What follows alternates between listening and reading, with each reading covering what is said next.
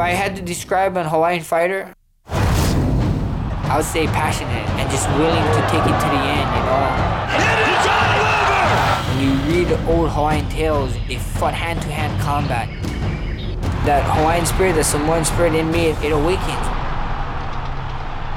It's something that you gotta have to know it, you know? It's hard to explain, you just gotta have it.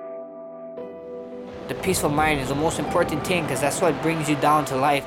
When you can find the switch and you just enjoy, it's a beautiful thing. I grew up on the west side of Oahu. Drugs is bad, but I love my city, you know?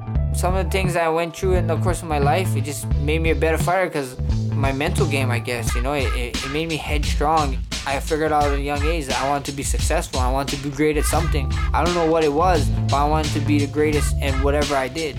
I was lucky that I had my grandma and grandpa there that showed me if you want something, go and get it.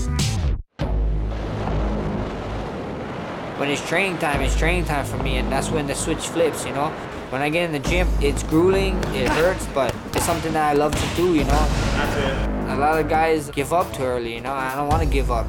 I think that's what separates me from the rest of the group. I love this life, you know? It's it's constantly a grind, but you know, there's no place else I honestly think I would be this happy. So it's just a great feeling to be able to make a living doing what I love. I'm only getting better, I'm only getting stronger. I got this mindset that I can beat anyone in the world and I'm gonna strive for greatness every single time I'm out there. I believe I can finish anyone that you put in front of me.